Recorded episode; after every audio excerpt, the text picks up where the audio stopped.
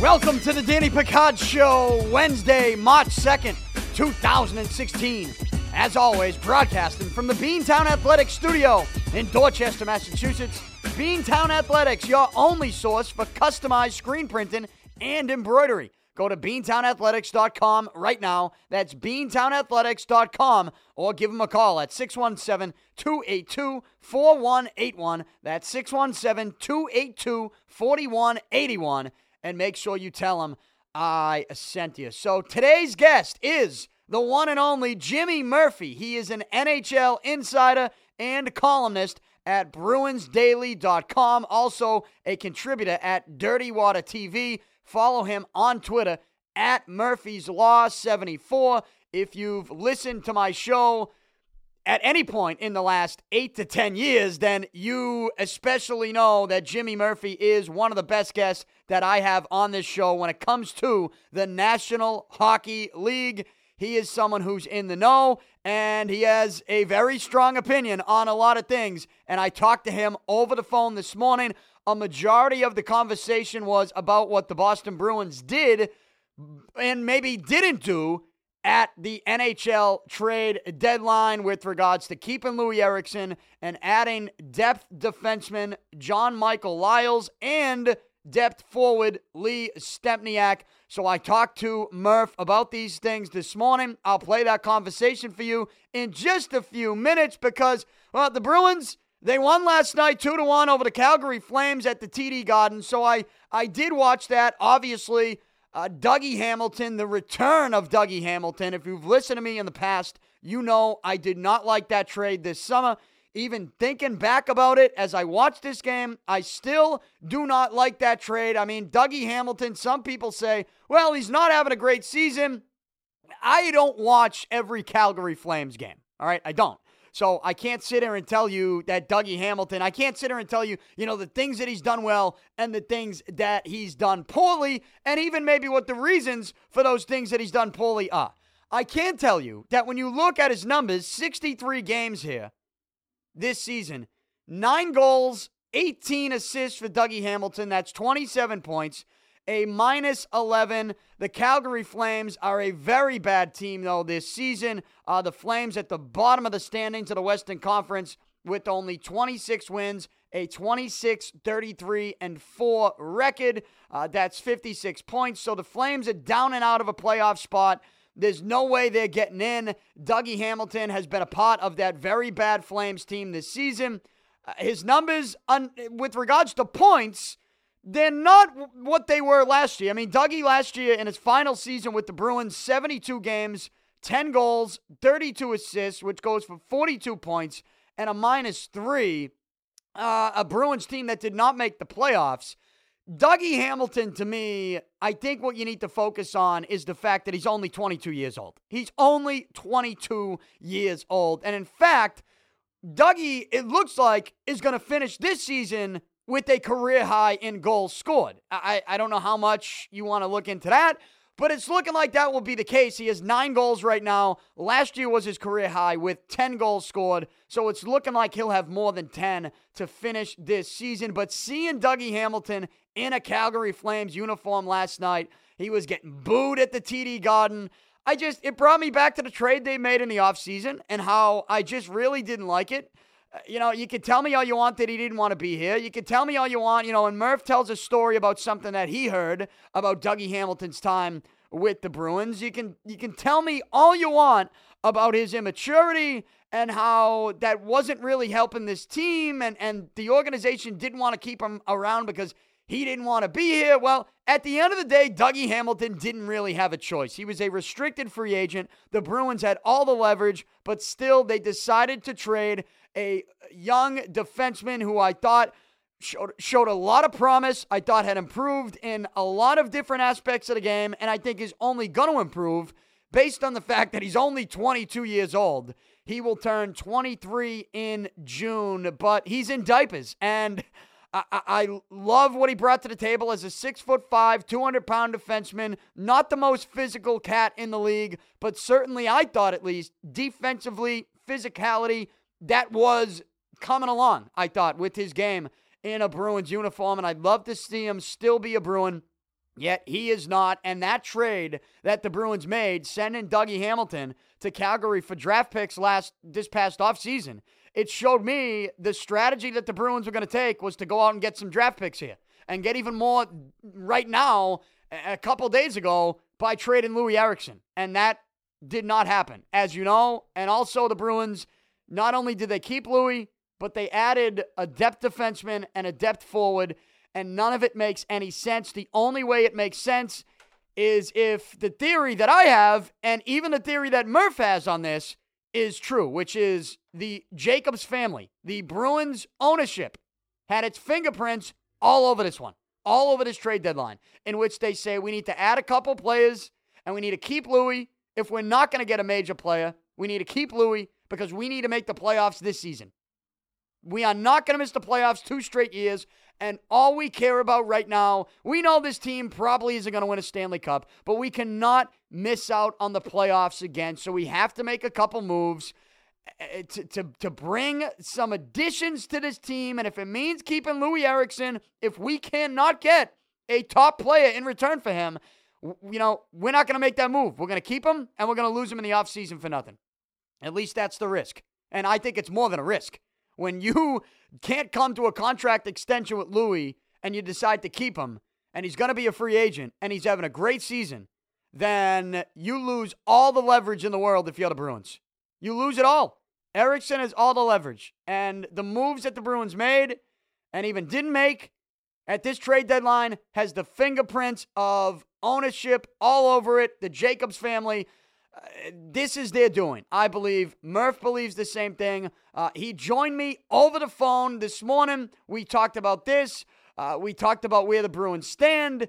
And, you know, we got into a little bit of some of the other trades around the NHL with regards to the Blackhawks and the Rangers and what the playoff picture could look like for some of those teams, and more specifically, what it could look like for the Boston Bruins. So Murph joined me this morning. I'll play that conversation for you right now. Stick around afterwards because I have some thoughts here on some of the top stories in the NFL, in the NBA, and even Major League Baseball. So here it is my conversation with Jimmy Murphy. Enjoy and stick around afterwards.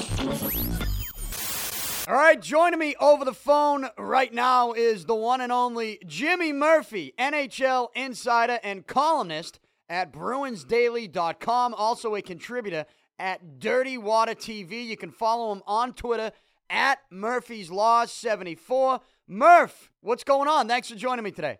Ah, good to hear from you, buddy. I'm good. How about you? I'm doing well. Um, the Bruins they win last night 2 to 1 over the Calgary Flames at the TD Garden. And, and all the talk right now, as you know, with this Bruins team is what they did and even didn't do at the NHL trade deadline the other day. But first and foremost, just, just going to this game last night, Dougie Hamilton back in the building. Really, when I see Dougie Hamilton in the Garden in a Flames uniform, it, it brings me back to the trade this offseason. And to this day, I still hate that Dougie Hamilton trade. But did it did seeing him in a Flames uniform last night did it bring you back to that trade and and and I guess how did you feel about that at the time? Well, I think yeah. I mean, obviously the the timing of, of the Calgary Flames being here the day after the trade deadline and and, and Sweeney making, as you said, uh, some some questionable moves and some questionable non moves. Uh, it was kind of like the perfect storm for the Bruins, I think, and, and for you know the the the vultures swarming above them right now. So they, they they're just getting pounded left and right right now, and mm. you know I, I think to a point, rightfully so. But uh, you know, yeah, you look back at that deal, and you know I was uh, I was quite surprised that the crowd booed him so much. I mean, pretty much almost every time he touched the puck, uh, they didn't seem to have that much uh, angst against him when he played here. But obviously, a lot of stories came out after he left that he didn't want to be here, and I guess they took offense to that and you know that's that's their prerogative. Um, I just think you know that it's one of these things where uh, it was clear when you saw the way he was interviewed and, and his reactions. He's clearly moved on. I, I don't think it really bothered him that much because I think it's true. I don't think he wanted to be here. and I think that was evident in some of his post-game interviews.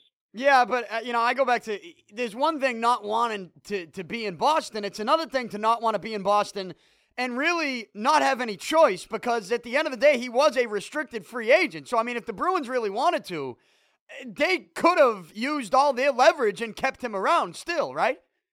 Well, it could have, but I think the you know you look at it, the situation. I I, I don't want to draw too much of an extreme analogy here, but you look at the Jonathan Drouin situation in Tampa Bay. Mm.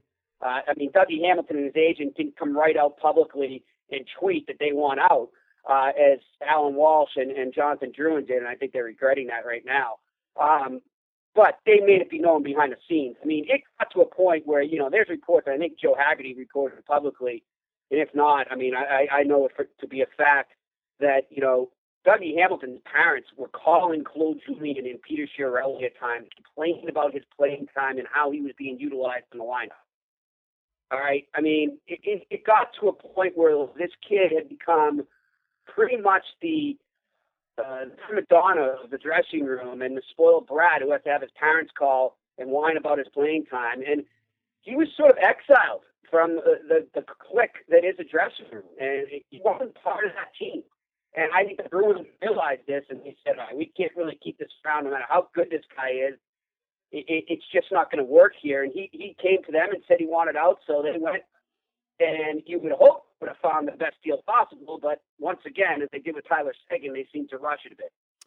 Yeah, and you know what? That that's just one thought I had last night watching this game. The other thought is, and the reason I came back to thinking about Dougie Hamilton is because of the strategy the Bruins took Murph before this trade deadline and at this mm-hmm. trade deadline the other day.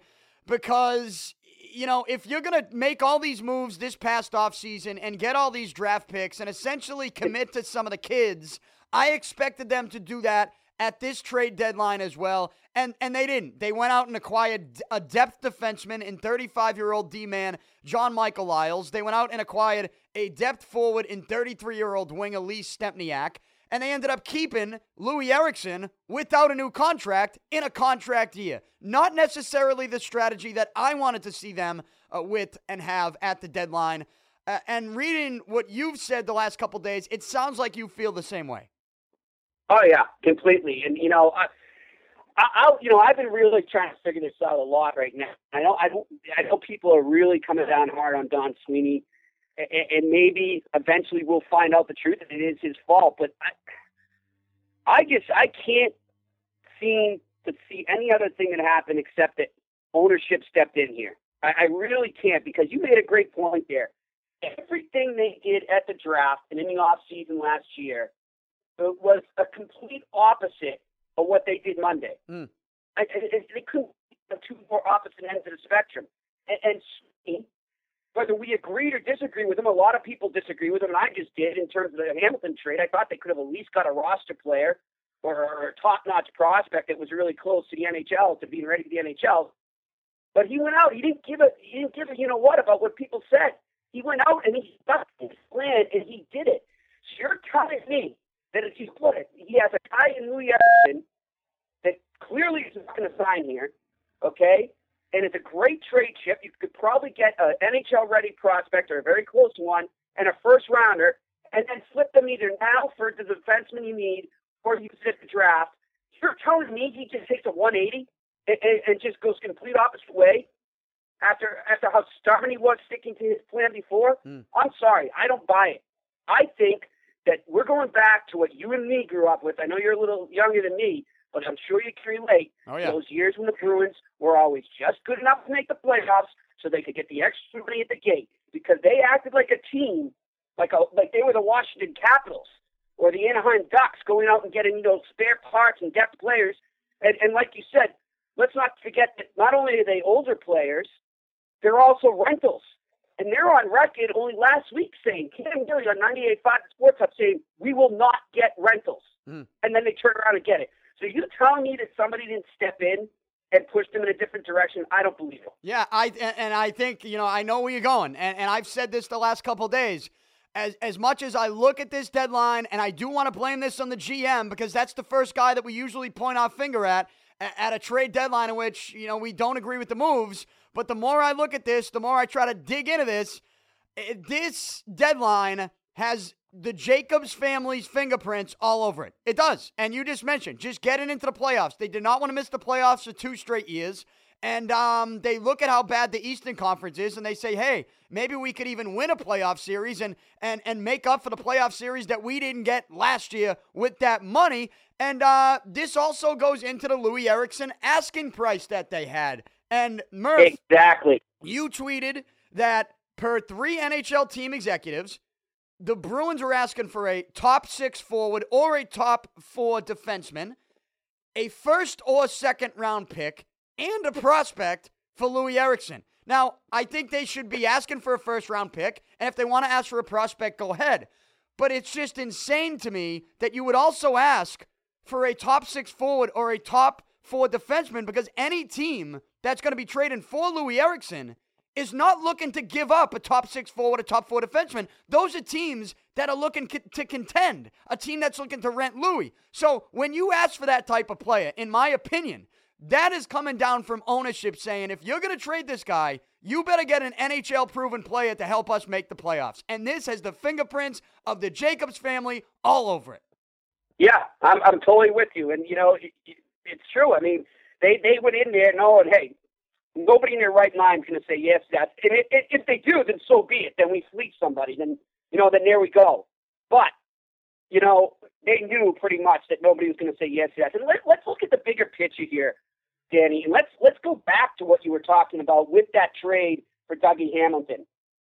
You know, yes, I think to a point, I, I really do believe that Don Sweeney, if they let him, is committed to replenishing the system, and he's done a good job so far replenishing it with good prospects and really starting to build towards the future and rebuild the organization because he knows that in a few years that core is going to be older and they need to start to filter new guys. We know the Daniel Chara's going. I believe all that. Mm-hmm. But at the same time, another reason the team would only get back draft picks is why? Is because there's not as much money involved. And there won't be as much money involved for a while. Now, look at where Jeremy Jacobs is in terms of the owners, in terms of the board of governors, and the power that he is. He is arguably more powerful than Gary Bettman. Okay? Mm-hmm. There's a lot of rumors going on right now that the cap will either stay the same or go down, maybe even go down drastically because of A, the Canadian dollar being so horrible right now, and also the players choosing not to use the escalator. Jeremy Jacobs knows all this. He probably knows what's coming right now. So you're telling me that this didn't have anything to do with the, the moves at the draft and the moves on Monday? I think it has a huge thing to do with it. He knows what's coming. He doesn't want to be caught. He doesn't want to be throwing a lot of money around right now and the orders are in to Neely and Sweeney to watch it. Yeah, I'm with you. I, I, am absolutely with you. I mean, I think again the the fingerprints of the owners all over this thing, and uh, you know, it, it's it's one thing if if you say to yourself, "Hey, we're gonna we're gonna keep Loui," and, and just I mean that doesn't even make sense to me. Just keeping Loui doesn't make any sense. The only reason you would keep him to me is if you think, okay, we're actually going to go out and make that other move to get a player that helps put us over the top. And then they didn't do that. You know, they acquired Stempniak yeah. and, and, Liles. And, look, Stempniak and Liles, I think if you added them to a team that was like top team in the conf- conference exactly. and, and, and needed a, a sixth defenseman or a, you know, a bottom six forward, I'm thinking to myself, all right, those would be good moves. But Liles and, and, and Stempniak do not put the Bruins over the hump. And, and I wanted the Bruins to be realistic and, and, and know that that was the case. So now you add Liles Murph. And what that does is it takes playing time away from someone like Joe Morrow, and it probably keeps Colin Miller down in Providence, which is insane to me because at this stage, you should be wanting to get Colin Miller more ice time in the NHL. You should be wanting to see what Joe Morrow is. You should be wanting to build this young defensive core because that's their biggest issue. And maybe you should want to make your rebuild you know, a, a, little bit shorter by seeing what these young defensemen are right now, and you won't be able to do that because you added a 35 year old defenseman. Doesn't make sense. Yep, you're absolutely right. And you know, I, I, I do feel for Don Sweeney right now, and I mean, I, am gonna I'm gonna be writing about this today, and, and you know, it's gonna paint him. Unfortunately, it's gonna paint him as a puppet. Which I I don't. I'm not trying to cast ill will towards Don Sweeney because I really think he's just trying to do his job under tough circumstances. But, you know, and I'll put it this way I know somebody that's been in the business for a while. He's a he's a long time NHL scout. He used to be in management as well. And you know, he, I remember this year. He said he was out in Edmonton, and he uh, he bumped into Peter Chiarelli, and he said that Peter Chiarelli to him looked about four years younger than he looked last spring when he was here. And, and I said, "What do you mean?" He said, "Because he doesn't have Charlie and Jeremy hanging over his head. He can do his job. He doesn't have to worry if they're going to interfere. He doesn't have to worry about taking the blame in the media. He doesn't have them hanging over his head. And now that's Don Sweeney's problem. And to an extent, maybe Cam Neely. Maybe Cam Neely is hanging over Don Sweeney's head as well. I don't know. I don't know what goes on behind those doors. But I'm telling you right now, there's a lot of interference going on, and it's going to really, as you said, halt the development of this team because those guys should be playing right now down the stretch run. Whether they make the playoffs or not, they should be playing because they are the future of this organization. Absolutely. And and to Loui Eriksson, you know, he's going to be a free agent. The minute that I mean, we look, we can't expect him to be to, to be re-signing with the Bruins, right? That's not going to happen because the minute that you no. the minute that you keep him as a Bruins organization, the minute you keep him after the trade deadline, an impending free agent with no contract, you cannot come to an agreement. The minute you keep him, the Bruins lose all leverage. Loui Eriksson has all the leverage now because they can go to the Bruins this summer and say, What are you going to let me walk? You know, you're going to let me walk for nothing. You remember who you traded me to get? You're going to let me walk? Yeah. And, and, and he's going to go out and get paid. The Bruins, they lost all leverage. So I we can't expect Loui to be back, right? That's just not going to happen. Well, they they don't expect him. They went on record last was it was it Sunday? I think it was even the day before the trade deadline. Don Sweeney's on record as saying, "Well, then so be it. Loui Eriksson will be our own rental." that doesn't even make sense. I don't know why they say that. They keep saying that. It makes no fucking sense, Murph. it's no, man. It really is. I mean, it, it's just you know, and you've got this this this section, this fraction of of Bruins fans and some of the media too that, that just cannot see their team do anything wrong and don't want to face reality right now eh, when it's staring them right in the face. And they say guys like you and me are being too negative. No, we're just painting the picture for you that's that's real. I mean, this is really what's going on with the Bruins right now. They're not going in the right direction. And you can blame Peter Chiarelli all you want for the cap mistakes he made, but it's becoming more and more evident that some of them weren't his mistakes alone. And, and, and you can either go on and watch the, you know, the what's their show they call Behind the B, where they they give you behind the scenes there, the Bruins. The one when they film when they decide to trade Tyler Seguin, Cam Neely is leading the pack there. He's leading the, the move to to trade Seguin, not Peter Chiarelli, Cam Neely. It's right there on video, and yet Peter Chiarelli always got the blame. I don't get it. And I just I look at the strategy, Murph, and and it goes back to the Dougie uh, trade, right? It goes back to last off season, and you bring it into now. And, and I know me and you were on the same page with it. Me and you would have both traded Loui Eriksson for a first round pick, and we would have both traded Zdeno Chara before the trade oh, deadline oh, yeah. this year for a first round pick. And I, you know what? You get all these picks then you get nuts this summer. You want to get nuts this summer? You take a couple of those picks, you get all these first rounders. You either move up in the draft like you tried to yep. last year and couldn't, and maybe you learn from your mistakes there, or you know you package some kids with some picks and maybe you move another roster player and you go out and you get your top four defenseman. And on top of it, you're probably going to be able to sign Keith Yandle, who wants to play for the Boston Bruins. And you might even be able to get him at a cheaper price than, than, than another team would be able to get him at. You can make moves on your defensive end this summer while giving some of the young kids like Colin Miller and Joe Morrow playing time. And, and ultimately, you know what that does? Because people will look at this and say, well, they're, they're wasting the Bergeron, Rask, uh, Krejci years. And I say, well, in a way they are. But at the same time, I look at Bergeron, Krejci, Rask, and even Marchand, and I say, that's a that's a pretty damn good core. And it's not like and they're not that old. No, they're not that. They're, they're, what Bergeron's thirty, Krejci's twenty nine, Rask is twenty eight. I mean, they're still young enough where if the rebuild here, if you want to even use that word, if it only takes like two or three years, and again with one of the best goalies in the league, you're looking at a group that can have a chance to win a cup in a couple years if you handled it the right way right now. And they, it just, it's mind boggling to me, Murph, that they can't see that. No, you know, I mean, look at the LA Kings, right? They missed the playoffs last year. They could win the Stanley Cup easily this year. Yeah. They're a contender. One year. It's called management. It's called letting your GM, letting your scouting team, letting them all do their job, back off, and, and let them do their job and, and, and work within the parameters of the cap, and they can do it. And, and Sweeney was on his way to doing that. And, and right now it seems that all of a sudden it's going the other direction. And, you know, I'm with you. They could have had a field day at the draft with another first round pick. Yeah, they still got two. They still got two. But I'm just, I just don't get the direction. Well, I get it. I just, I don't agree with it. I don't agree with the direction they took here. And I, I think it's, it's asinine the way they're acting and the, the way they're talking to the media, uh, the way they're, they're trying to present it to the fans you know, Danny, I really hope that, you know, it's never happened before and it probably never will and it's wishful thinking, but I really hope that Bruins fans, specifically the season ticket holders, send a message to Jeremy Jacobs. He raised the prices on him last year. Don't re up. I know you want to watch hockey, but you know what? You live in Boston. You live in New England. There's plenty of cheaper options to watch hockey around here. You got the AHL. You got great college hockey. Go spend your money there. And it's not that much money to spend. Stop giving it to Jeremy Jacobs because he's going to keep doing this to you. He's going to tease you. Yeah, you got a cup out of him in 2011. Hell froze over finally, but it, it's it's not going to ever freeze over again. This is going back to the old ways of the 80s and the early 90s and the late 90s for the Bruins.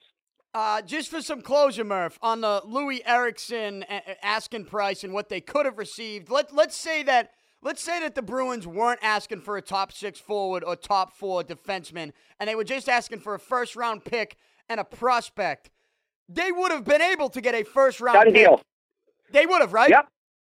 Yeah, it was on the table. They had they had St. Louis, they had Anaheim, and I'm told there was an Eastern Conference team as well that all offered, and I believe it might have been New York Rangers, that all offered picks and a prospect.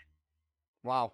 It, it couldn't all, you know, it couldn't have been the Rangers because I don't think they have a first round pick because they turn away so many picks. But I know that the, the Blues and the Ducks mm-hmm. definitely had first round and a prospect on the table. Yeah. Wow. Wow. Uh, you mentioned the Rangers, and, and I think you got to look when we look at winners and losers at the trade deadline. I mean, the fact that you know the Rangers only gave up, and I, I say only, but basically they didn't give up a first round pick for Eric Staal. I mean, they got him for two second rounders yeah. and a prospect. I know Eric Staal's having a terrible season, but I'd be willing to take that chance if I'm the Rangers for, for two second round picks and a prospect.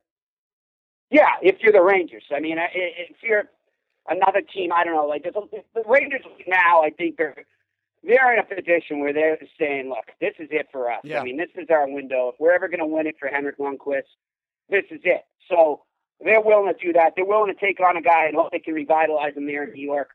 I don't know if they can. I mean, I've watched Eric Staal closely for a while now, and he's he's just not what we grew up watching. Mm. Um, but you never know. I mean, he gets that juice. The juice is flowing again because he's on a cup contender. You never know. It's worth it's worth a shot. You're totally right. Um, but I think you know if they got a Loui Eriksson, they'd be in much better position. But I don't know if they could afford to do that. And and how about Chicago? I mean, they got Andrew Ladd, Ladd, oh. you know, early, and they gave up a first round pick for that. But but they bring him back. Then they go out, they make a couple other moves. I mean, the Blackhawks, they're not afraid. To, they're not afraid to go for it. That's for sure. They are the New England Patriots of, of the NHL. That's the Chicago Blackhawks. They, you want to admit it or not, they are a dynasty right in front of our eyes and they, they are a model franchise right now on how to do it. And people are killing me on Twitter. I had uh, Kevin Paul DuPont coming at me on it, saying, "Oh, well, look at all the years of futility they had." So be it. I mean, if I was a, a diehard Bruins fan right now, a season ticket holder, I would say to management, "You want to suck for the next three years, but I, but you give me your word that you're going to do everything you can to emulate the Chicago Blackhawks and then be a perennial contender and, and, and manage things right." You go right ahead. I'll eat those three years. And I think they had that this year with the Bruins with the Bruins fans. I think the fans had accepted it. They didn't mind. If you made the playoffs, so what? Frosting on a cake. It doesn't matter to us. We want a contender. We want to we want this team to be where they looked like they were going before the Habs knocked them out in seven games in 2014.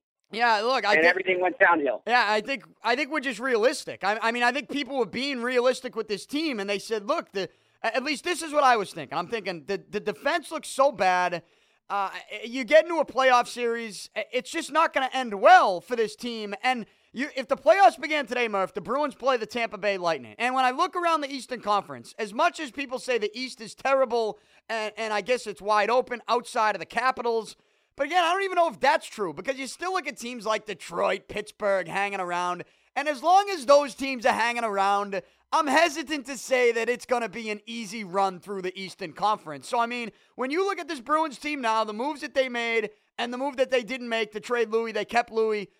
Where do you see them? I mean, I think they're going to get into the playoffs, but they're not making a run. I mean, if they begin today, they play Tampa Bay. They don't beat Tampa Bay in a seven game series, right?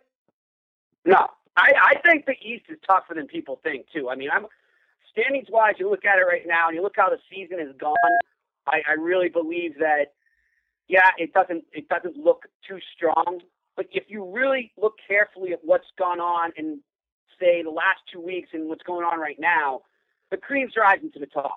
I mean, you got the Rangers playing better hockey. You got the Tampa Bay Lightning, as you mentioned there. They'll sweep the Boston Bruins in a, in a first round. Are you kidding me? Did you see the way they handled the Bruins the other night? The Bruins can't keep up with that. Their defense has no chance against that team. So you got the Tampa Bay Lightning, you got the New York Rangers. I think the Islanders. I mean, this is a team that a lot of people had going to the East Finals, maybe even coming out of the East. Sure. Uh, you know, a team on the rise that just I don't know what happened to them this season but they're bound to come out of it. They're a better team on paper than the Bruins. So a lot of these teams, and, and Florida is a lot better than people are giving them credit for. The Florida Panthers are real. They're they are they going to win the cup? No, but this is a team on the rise. They look at them, they remind me a lot of the Blackhawks. And ironically, it's Dale Tallon, the former Blackhawks GM, that's running the show there. They remind me of the Blackhawks when they started to turn it around. This is a team to watch out for. So I don't think the East is as easy as Don Sweeney or a lot of these Bruins fans think it is. I, I think the Bruins are one and out at best. All right, Murph. Uh, thanks a lot. Great stuff as always. And uh, listen, we'll check in with you again during the playoffs as the Bruins, when they are in it, and, and look to be a one and done. We'll we'll talk to you then. All right, Murph. Okay, buddy. Have a good one. All right, great stuff right there from Jimmy Murphy. Murph is one of my favorite NHL guests that I have on this show, and we will certainly be bringing him back on at some point during the Stanley Cup playoffs.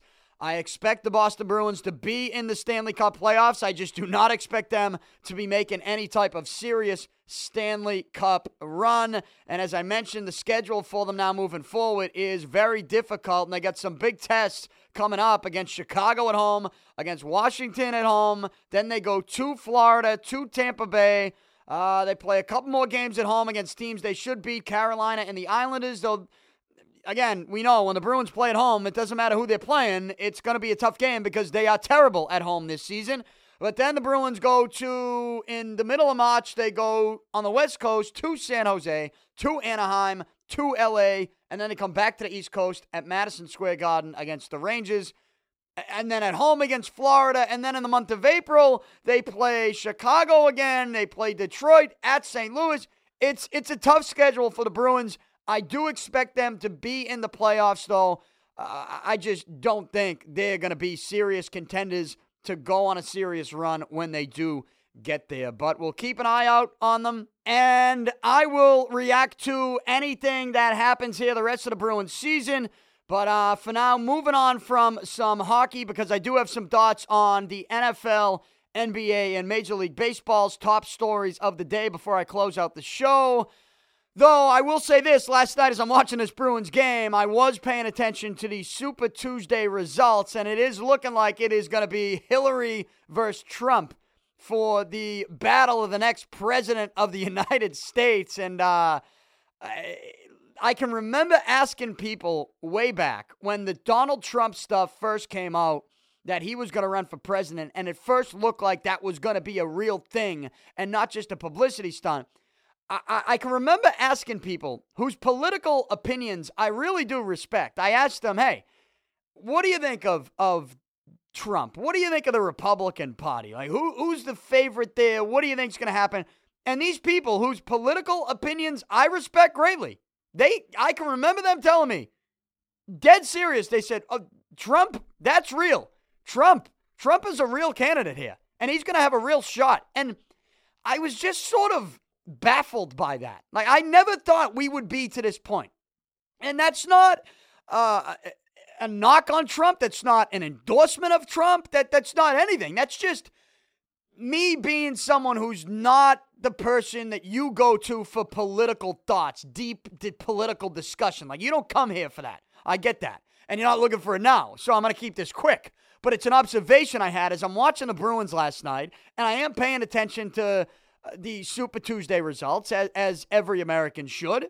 And um, you see Trump and the realization that, man, this is it. Like, he's going to be the Republican nominee for pres- next president of the United States.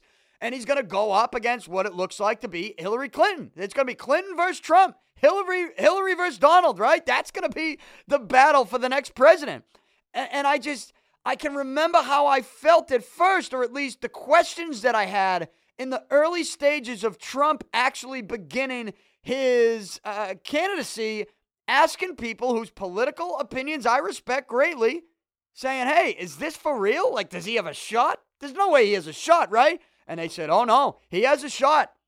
And they were right. These people were right who told me that. I never thought we'd be to this point, but it that's real life, folks. This is real life. Hillary versus Donald. Clinton versus Trump for the next president of the United States. Now, obviously, there are some things that could happen that maybe could change it, in which maybe Rubio drops out and that helps Cruz to a point where I, I, people think that might help him. I don't know. We'll see. We, we have to wait and see. But but based on the way it looked last night, uh, it's becoming more and more like a real life storyline that it's going to be Trump versus Hillary Clinton in a battle for the next president of the United States of America. How about that? But uh, also, yesterday, I kept my eye out on some of the NFL franchise tag stuff because the NFL franchise tag deadline was yesterday at 4 o'clock Eastern Time. Some of the stuff went down, some of the news that broke on yesterday's podcast, I reacted to that. Von Miller getting franchised. Um, you had Kirk Cousins getting franchised. Josh Norman got franchised. Those things happened while I was recording yesterday's podcast, so go back yesterday if you want my full reaction to those things. But there is some other NFL news that broke last night into today after the franchise tag deadline as we get into sort of free agency, which begins on March 9th. Officially, I think, right? They said, If I have my NFL schedule correct. And you know the NFL schedule is a 365 day schedule. So if if you get some things wrong, it's okay. I'll forgive you for that. So please forgive me. But when we talk about players and contracts, Joe Flacco has agreed to an extension reportedly, and also the the more mind-boggling extension to me would be Sam Bradford. Sam Bradford has agreed to a new two-year contract with the Philadelphia Eagles that could be worth as much as 40 million. 26 million of that is guaranteed in those 2 years. And it's just it doesn't make any sense to me. I'm not a Sam Bradford guy. I I, I don't know why the Eagles would be still wanting Sam Bradford to stay there. They got, you know, they got rid of Chip Kelly. They got a new coach. He is an offensive guy, right? The offensive coordinator there from Kansas City. But so, even more so, you're an offensive guy. Can't you see that Sam Bradford is not your quarterback in the future? The, the present or the future? Okay? He, he signs a two year deal. Again, 26 million guaranteed. Do I have to go over Bradford and if he you know, plays out this contract and actually does get maybe the 36 to 40 mil that this is worth total, it's going to come out to Sam Bradford in his career after these next two seasons will have made, get this, and sit down if if you are listening to this number. If Bradford gets the majority of this two-year contract that that he just signed, right? That he's agreed to, in 2 years, he will have made 114 million dollars in his entire career. Sam Bradford, 114 mil. Are you shitting me? Let me go over some of this guy's numbers. Sam Bradford is, here's his record in 63 NFL starts and five NFL seasons. Sam Bradford has a record of 25 wins, 37 losses, and one tie. 25, 37, and one. That's his record. An under 500 record. Right? uh, and not just an under 500 record. a 12 games under 500 record in 63 starts in five NFL seasons. He went 7 and 7 last year in 14 starts with the Eagles. He has never finished a single season with a record above 500. He's finished at 500, but never above 500. And he's only thrown 20 touchdown passes in a single season once. He threw 21 touchdown passes with St. Louis in 2012. So uh, that is Sam Bradford's career, and you can watch him play. He's someone who you could consider a band aid in the National Football League. And I just I don't understand the idea of wanting to give this guy $26 million guaranteed. You can get into quarterback contracts and salaries and where it compares to around the league. And I know people are going to do that and people are going to send me tweets about this guy's making that much, that guy's making this much. Forget about that for a minute. Let's just look at the mere fact that the Eagles are choosing to have Sam Bradford as their quarterback for the next two seasons. I just don't think it's going to work out for him. And and I don't know how you could look at anything he's done in his pro career that makes you believe it will work out for you. I just don't see it. So if I don't see it, I'm certainly not going to give him 26 million guaranteed over the next 2 years. With the possibility of him making up to 40 million. But yet they see it. Even with a new coach, they see it.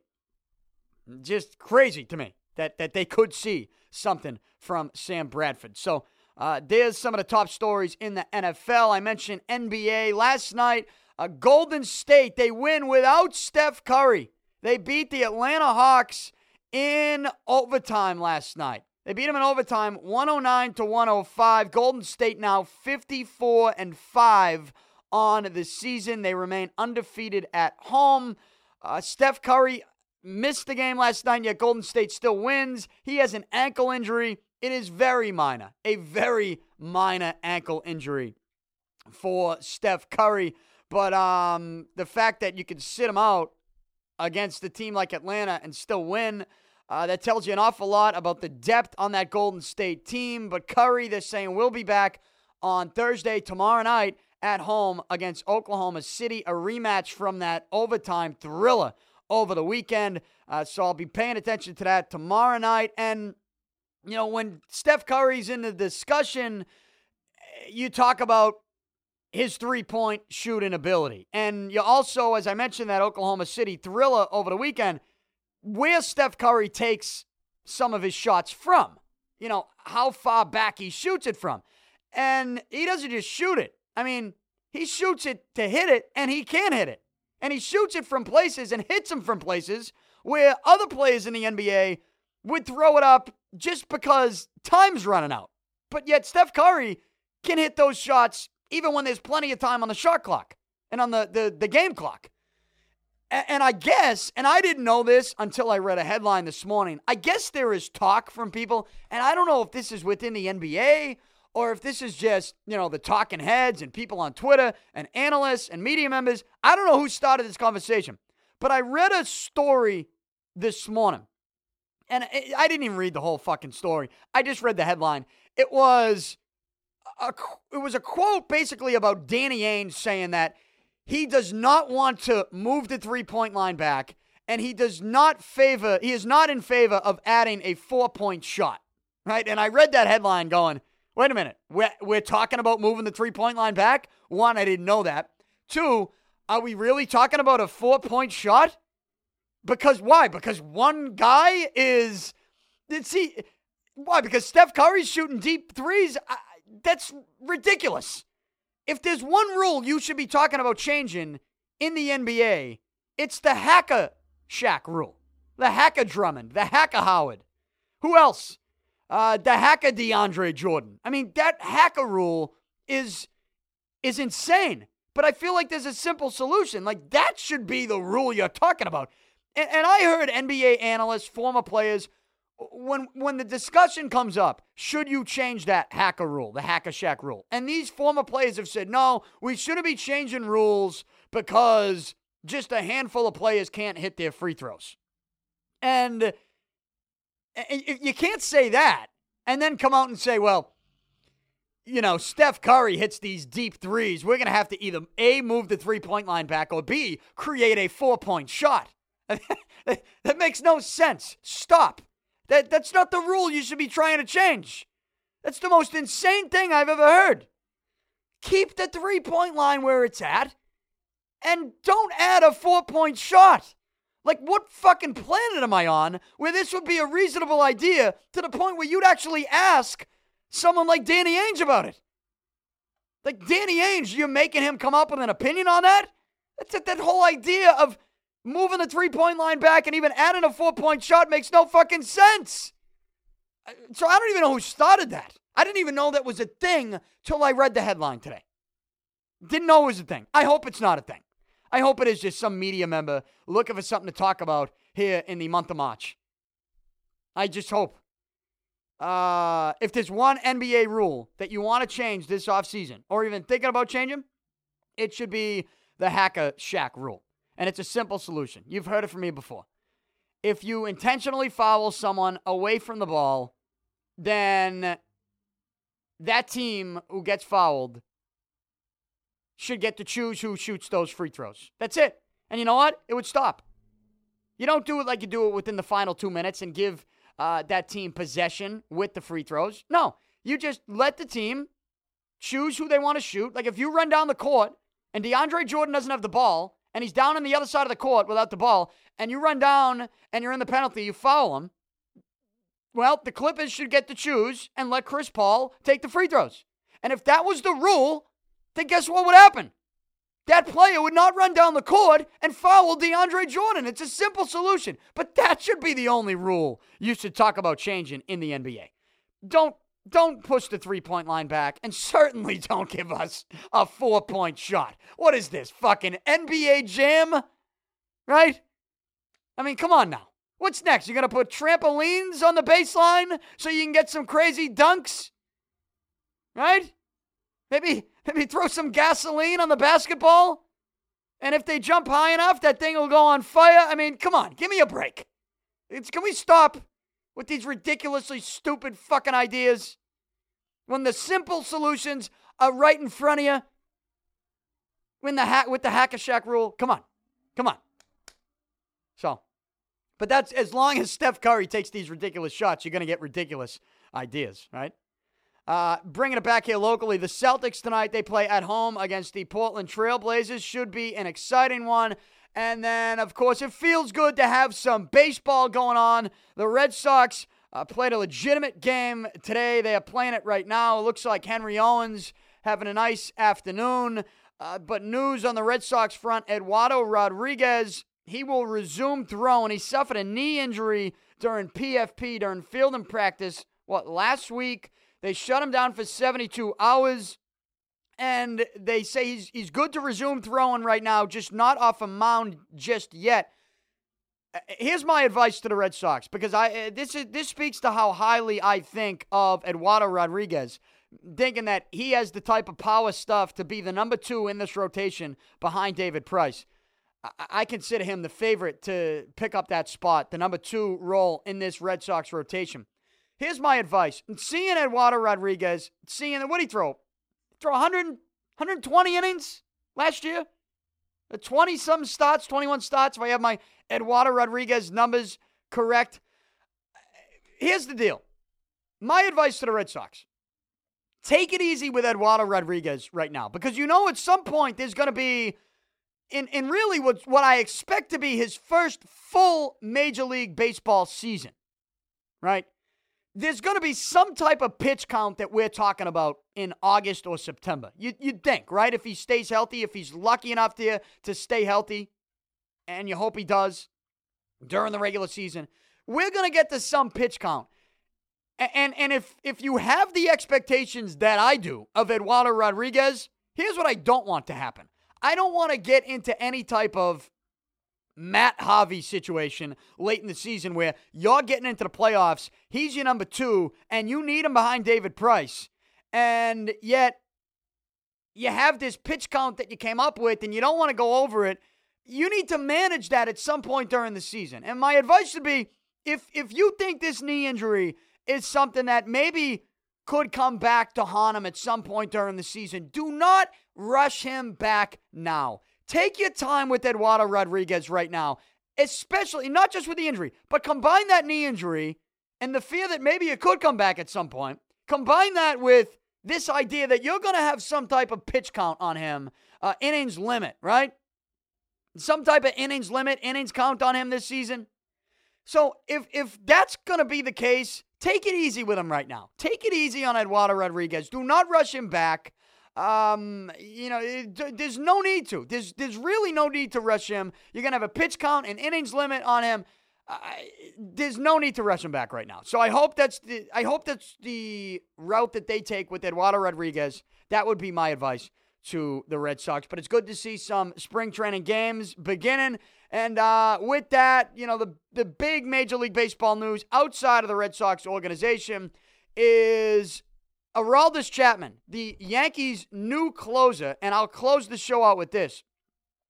Aroldis Chapman He's been suspended 30 games for his role in an alleged domestic violence incident.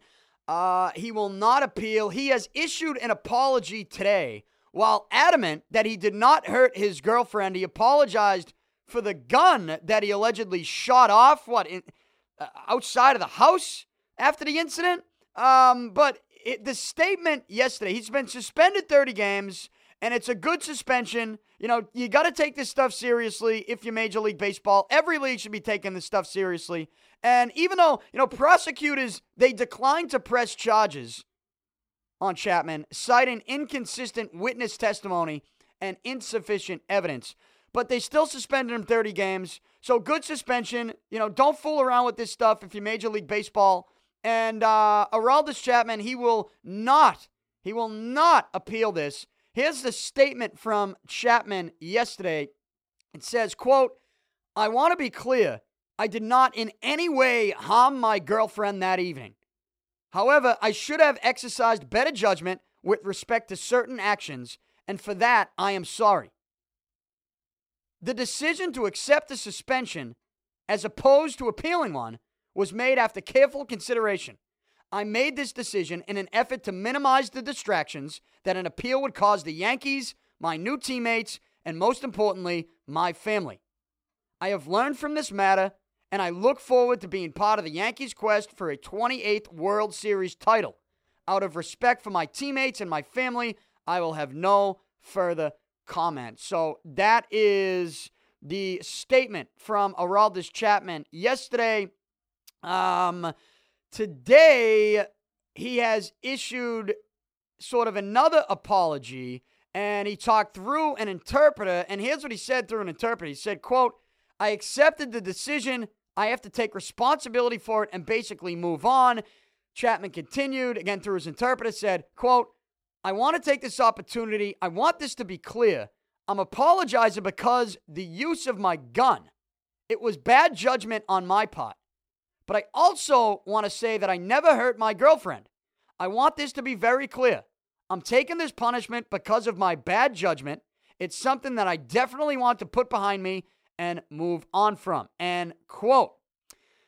And I, you know, you read into some of the details of what's, uh, you know, allegedly Chapman choked his girlfriend. Again, this is according to the girlfriend. Chapman choked her after an argument over some text messages on his phone. Chapman then allegedly went out to a detached garage on his property and fired off eight shots from a handgun, one of which flew through a window and into an open field, according to police reports.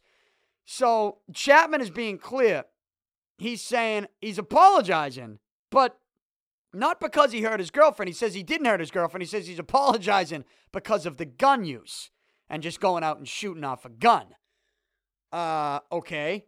I, to be honest with you, I I don't really know what's going on with this situation and the details and what's true and what's not. But I will say this: the fact that you know Aroldis Chapman is linked to any type of domestic violence it's good to see the league step up right away and be, take this serious and suspend them, And they will suspend them 30 games. So uh, I, I guess I'll sit here today while not knowing all the details and not knowing what's true and what's not with the Aroldis Chapman situation. I will applaud Major League Baseball uh, for coming out and hitting them hard with a 30 game suspension right away. Uh, I'll applaud them for that. You got to the leagues got to take this stuff seriously. They got to suspend people right away, and and you know they need to at least make an attempt uh, to try and prevent some of this stuff and send a message to the other players in their respective leagues that even if y'all link to some of this stuff, we are going to come down on you with a suspension, and Chapman will be suspended 30 games for the New York Yankees. So uh, we'll keep an eye on all the things that go on on spring training here, Major League Baseball. We got some games going. It's a nice time of year. Before you know it, we'll have the NCAA tournament. We'll have some regular season baseball. We'll even have the Stanley Cup playoffs and the NBA playoffs before you know it. But Whatever happens between now and then, I will react to it. I am here five days a week. Listen and subscribe at DannyPicard.com. Also available on iTunes. And if you don't have an iPhone or an iPad, you can get this show on the Stitcher app, also on TuneIn, really anywhere podcasts are available. You can get this show. Again, I record every single weekday. You can listen whenever you want. Follow me on Twitter, Facebook, all forms of social media. Special thanks to Jimmy Murphy for joining me today. I'm out. Talk to you tomorrow.